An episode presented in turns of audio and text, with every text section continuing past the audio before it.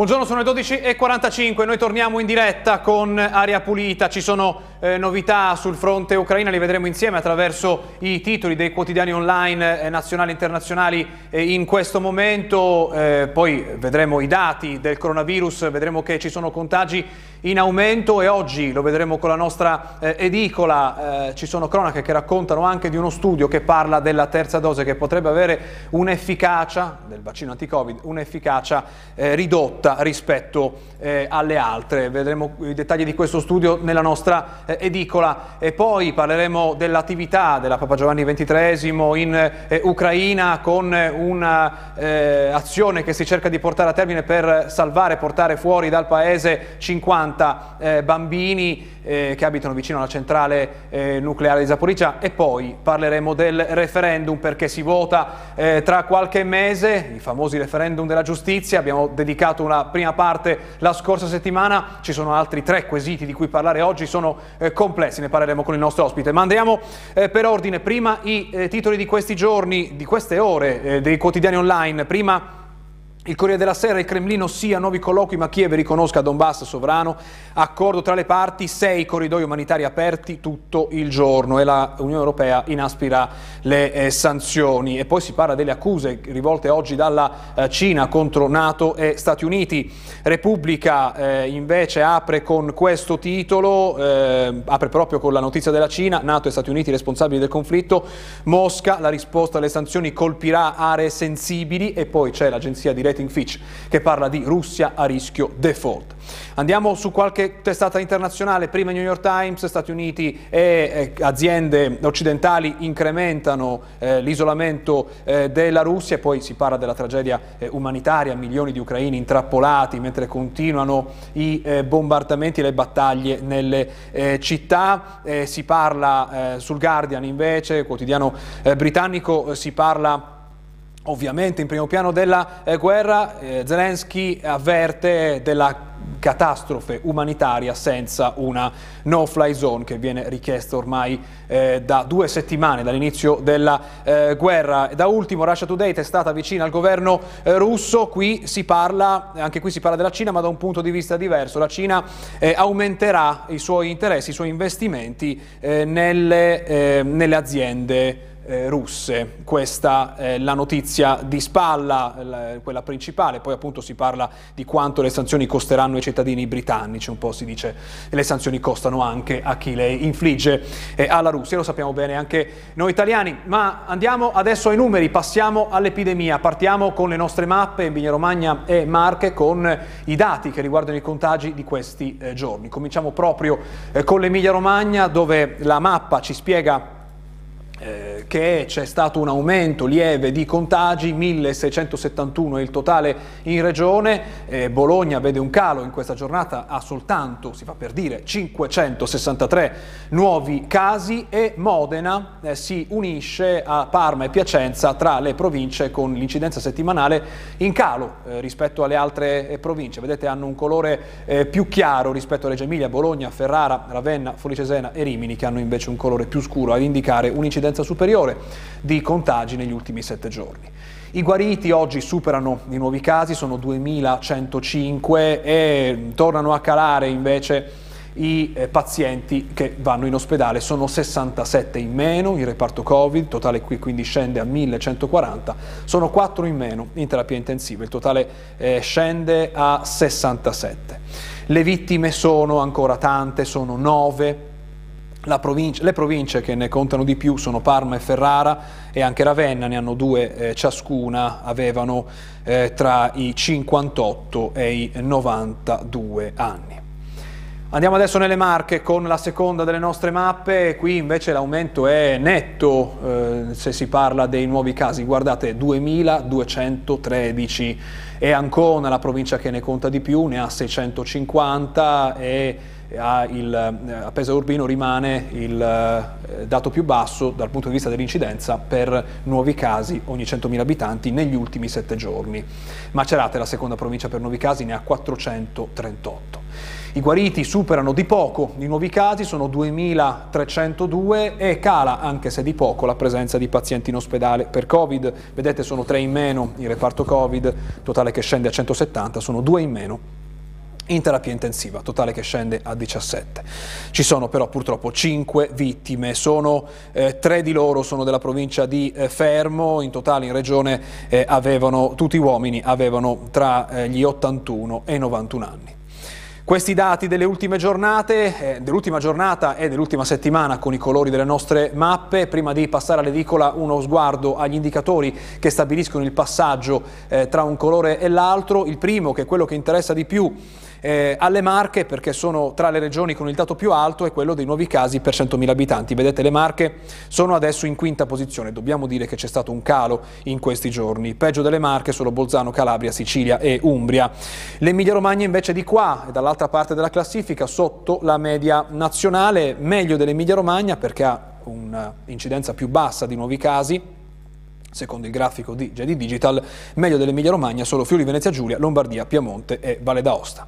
Concludiamo questa pagina dei dati con eh, le, le, le, presenze in terapia intensiva, eh, tutto il paese è al di sotto della soglia del 10%, eh, migliora la situazione delle Marche che si avvicinano alla media nazionale con il 6,6%, eh, l'Emilia Romagna invece è al 7,5%, eh, si tratta quindi della quinta regione in Italia su questo dato che è comunque molto molto basso.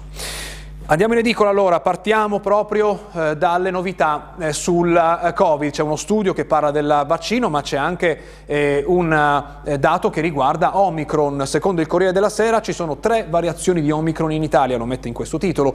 Il numero dei positivi torna a salire.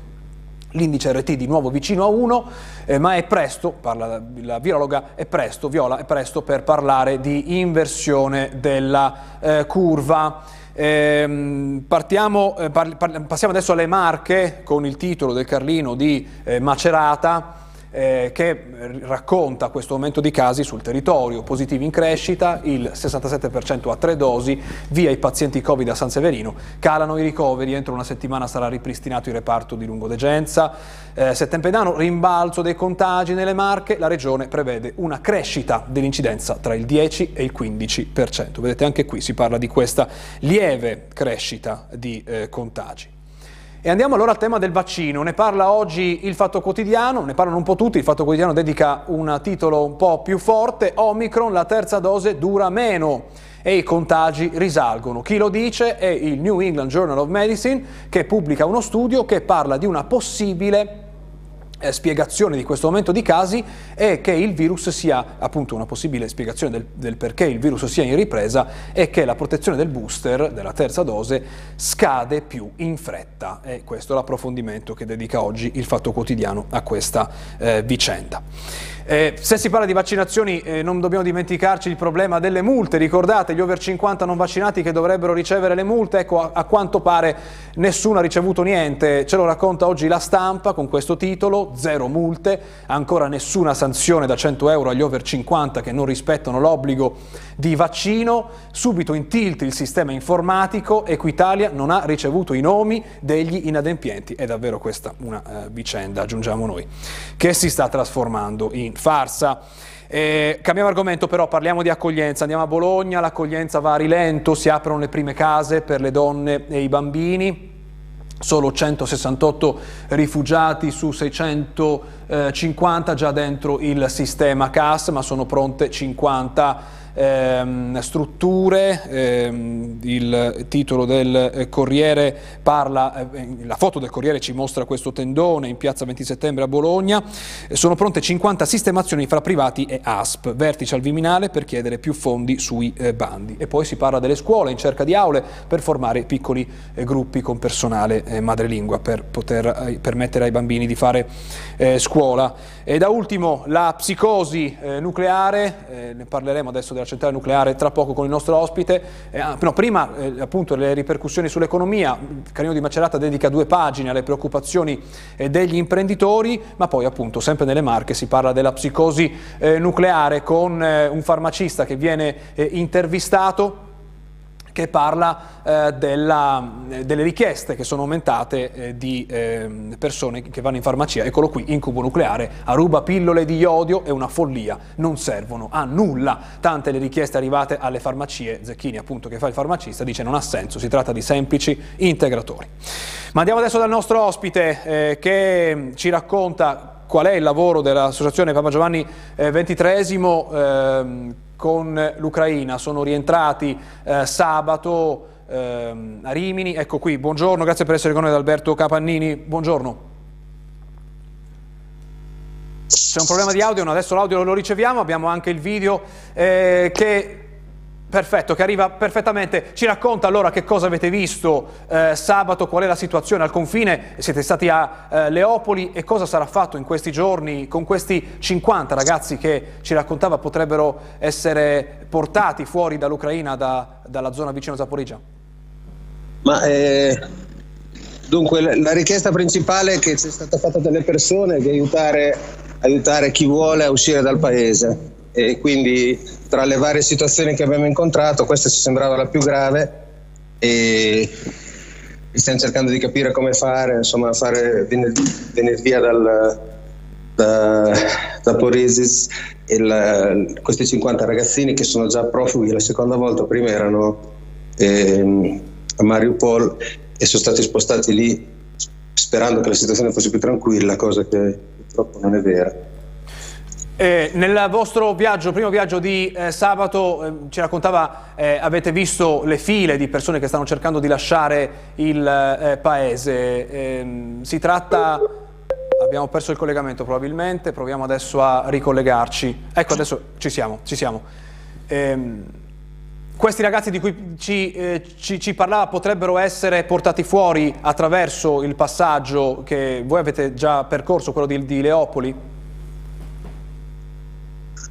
Eh, noi speriamo, eh, organizzato, stiamo organizzando una delegazione di politici europei che, che, che chiede due cose. La prima concretamente che queste persone possano essere evacuate e la seconda che si, ci sia una tregua. Ci sono due posizioni in questo momento che sono diciamo, perdenti o pericolose secondo noi. La prima è un attendismo eh, sperando che ci sia miracolosamente un'azione diplomatica che al momento non c'è e, non, e non, di cui non c'è volontà da parte russa. La seconda è quella di inviare armi.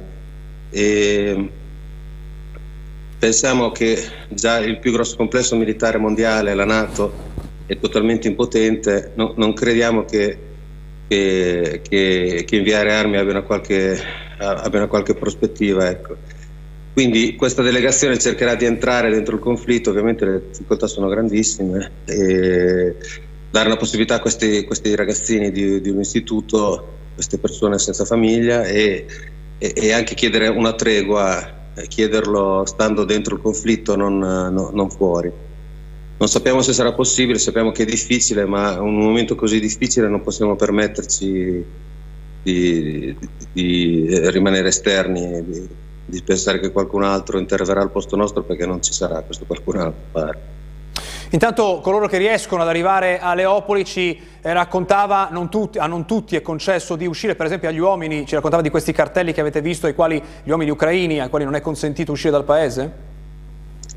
Sì, c'è un cartello con scritto se hai dai 18 ai 60 anni rimani a difendere il tuo paese, ma è una richiesta che è un obbligo, e ci occuperemo noi della tua famiglia. E e quindi ci sono queste file di auto con delle persone, eh, magari con i mariti che accompagnano la famiglia alla frontiera e poi tornano indietro e accompagnano moglie e bambini, a volte sono anche bambini che viaggiano da soli. E è, è, veramente una, una, una, una situazione eh, che, che ci chiede di schierarci eh, e di definire che cosa è l'Europa, cos'è l'Europa, questo continente nato dal desiderio di mettere fine alle guerre. Abbiamo perso il eh, collegamento. Eh, l'interrogativo è grande, eh, ovviamente, purtroppo se non riusciamo a, ri a ripristinare, eccoci qua, eh, da ultimo come si può, vediamo che il collegamento è instabile, proviamo eh, da ultimo come si può eh, dare una mano adesso, a chi vi rivolgete, lei adesso si trova eh, a Rimini, per esempio chi ha dei mezzi che può mettere a disposizione dei, delle auto, dei pulmini, potrebbe essere un aiuto in questo momento per portare le persone via? Sì, abbiamo contattato un prete che, che vive da vent'anni a Leopoli.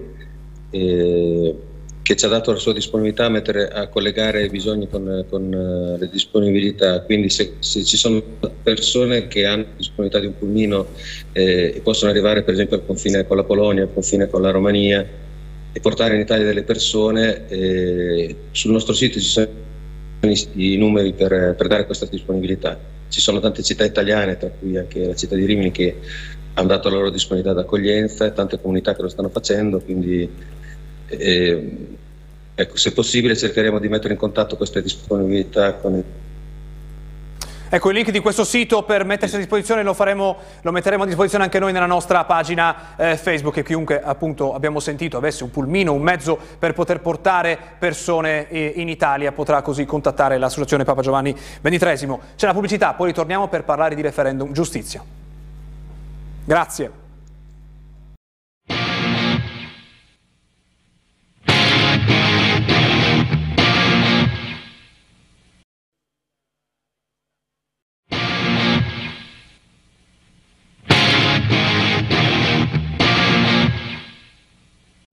Le 13.04 ritorniamo in diretta con Aria Pulita, stamattina parliamo eh, di referendum giustizia, sapete sono cinque i quesiti per i quali a un certo punto dei prossimi mesi, dovrebbe essere maggio, dovremmo eh, votare, non sono facili, la settimana scorsa abbiamo affrontato due eh, di questi cinque quesiti. Con l'aiuto del nostro ospite, buongiorno, bentornato al professor Corrado Caruso, docente di diritto costituzionale all'Università di Bologna, grazie per essere con noi.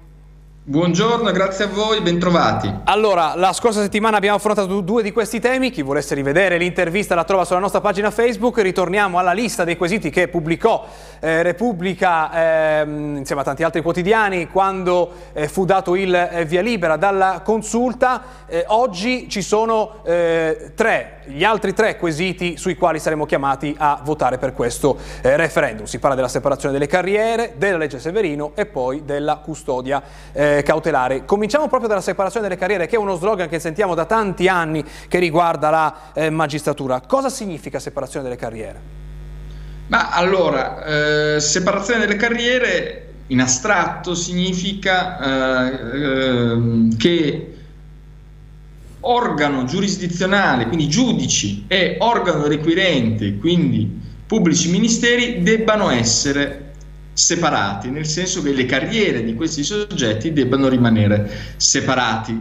Um, il referendum vuole in questo senso intervenire con una serie di eh, taglie e cuci sulle leggi vigenti, vuole eh, fare in modo che una volta scelta la carriera di pubblico ministero, magistrato requirente che ha la responsabilità eh, delle indagini, non si possa poi più mh, mm, passare alla carriera di eh, esercitare le funzioni di organo giurisdizionale, giudici eh, in senso stretto quindi, e viceversa. Ehm, Già oggi però, questo è importante da sapere, vi sono dei eh, limiti al passaggio di funzioni, ad esempio non è possibile che il pubblico ministero assuma eh, nel prosieguo della sua carriera le funzioni giurisdizionali all'interno della stessa regione e viceversa. Tenete anche presente che la nostra Costituzione presuppone una carriera unica tra Mm, magistrati requirenti e magistrati eh, giudicanti. Questo però non impedisce che possano essere posti dei limiti, come in parte già oggi avviene, al passaggio delle funzioni tra magistratura requirente e magistratura giudicante. Quindi da una parte al momento viene limitato questo passaggio, eh, con questo referendum si vuole eh, chiuderlo eh, completamente, esatto. quindi chi sceglie una, una, direzione, quindi fare le indagini oppure giudicare, la prende senza poter tornare indietro e fare l'altra, carriera. Questo è un po' il, eh, il concetto del, del, referendum. Andiamo agli altri due temi. Il primo, quello della legge Severino. Cosa prevede la legge Severino e cosa potrebbe cambiare col referendum? Allora, la legge Severina, che poi in realtà è il decreto legislativo, un decreto legislativo del 2012, prevede la incandidabilità alle cariche elettive mh, parlamentari, di consigliere regionale, alle cariche di amministratore regionale eh, dell'ente locale, ma anche a cariche di governo per tutti coloro che abbiano subito una condanna definitiva per alcuni gravi reati. incandidabili vuol dire che queste persone, questi soggetti non possono essere candidati e se la condanna, una condanna definitiva sopravviene eh, all'inizio dell'incarico, questi soggetti decadono. Peraltro per ehm, amministratori regionali e locali è prevista anche la sospensione eh, in caso di condanna non definitiva dalle proprie funzioni. Con l'abrogazione si vuole eliminare l'intero decreto legislativo e quindi sostanzialmente ehm, cancellare eh, eh, questo istituto, l'incandidabilità dal nostro ordinamento. Molto semplice. Eh, da ultimo, custodia cautelare, questo non riguarda soltanto la politica, chi decide di fare politica come la legge Severino, questo riguarda eh, tutti. Eh, intanto eh, chiariamo cosa significa custodia cautelare. Custodia cautelare è, ehm, la custodia cautelare è una limitazione della libertà personale di un soggetto sottoposto a indagini o a procedimento eh, penale. Ehm, prima che venga accertata definitivamente la sua responsabilità. È un istituto che eh, viene previsto per evitare che delle cause eh, che riguardano delle condizioni, che riguardano la persona sottoposta a indagini o eh, l'imputato possano frustrare l'esigenza di accertare la sua responsabilità e anche la commissione del, del fatto di reato. Ehm, il referendum meglio, partiamo dall'inizio, il, questa custodia cautelare è ammissibile se ci sono gravi indizi di colpevolezza oppure delle esigenze cautelari. Esigenze cautelari che sono uh, reiterazione del reato, ehm, pericolo di fuga o inquinamento probatorio. Eh, il referendum abrogativo interviene proprio sulla prima, e cioè sulla possibilità che vi sia in attesa che si concluda il procedimento penale, una reiterazione del reato, perché questa um, esigenza cautelare è considerata dai promotori del referendum una, um, il ricorso uh, che avviene sovente a questa esigenza cautelare è considerata spesso una uh, causa di abuso eh, della custodia cautelare da parte della uh, magistratura e quindi si vuole limitare il ricorso alla custodia cautelare. Quindi se passasse il sì, se questo referendum dovesse passare, l'unico motivo eh, per restringere la libertà di un soggetto prima di una sentenza definitiva, ovviamente in fase di indagini, quindi eh, per cautela, come si dice eh, appunto custodia cautelare, sarebbe soltanto quale? Sarebbero soltanto ehm, il rischio di un inquinamento delle prove oppure il pericolo di fuga e non la riproduzione è il rischio di una riproduzione dello stesso reato nel corso dell'accertamento penale, del processo penale. Quindi si cerca di limitare le esigenze cautelari sostanzialmente, che consentono il ricorso alla custodia cautelare anche in carcere. E siamo al quinto eh, quesito allora, che abbiamo eh, chiarito. Su questi, su questi cinque ci sono all'orizzonte delle riforme però, specialmente su quelli che abbiamo affrontato l'altra volta o anche su quelli di cui stiamo parlando eh, adesso. C'è una discussione per cambiare anche queste norme oppure eh, probabilmente voteremo eh, a maggio perché sappiamo se, se si cambia non si vota? Su queste ritengo che sia possibile che si possa arrivare al voto, mentre su quelle discu- di cui abbiamo discusso l'altra volta invece c'è uno stato avanzato del dibattito parlamentare che potrebbe mh, mm, eh, portare a una cessazione delle materie referendarie. Su queste ritengo che, siano, che sia verosimile eh, che eh, ci sia un pronunciamento del corpo elettorale, del popolo, anche perché soprattutto nel caso del, eh, eh, del, decreto Severino si propone l'abrogazione totale eh, del, del, decreto stesso e quindi potrebbero cessare le operazioni solo se il legislatore decidesse di ehm, abrogare interamente il testo normativo, cosa che non mi pare e non vedo eh, all'orizzonte. Non basterebbero dunque interventi puntuali come nel caso dei due quesiti che abbiamo affrontato l'altra volta, ma qualcosa di simile credo possa valere anche per, la, per il referendum sulla cosiddetta separazione delle carriere. Vedremo intanto appunto c'è ancora qualche settimana. Intanto grazie professor Caruso per essere stato con noi stamattina della Pulita. Buona giornata, buon lavoro.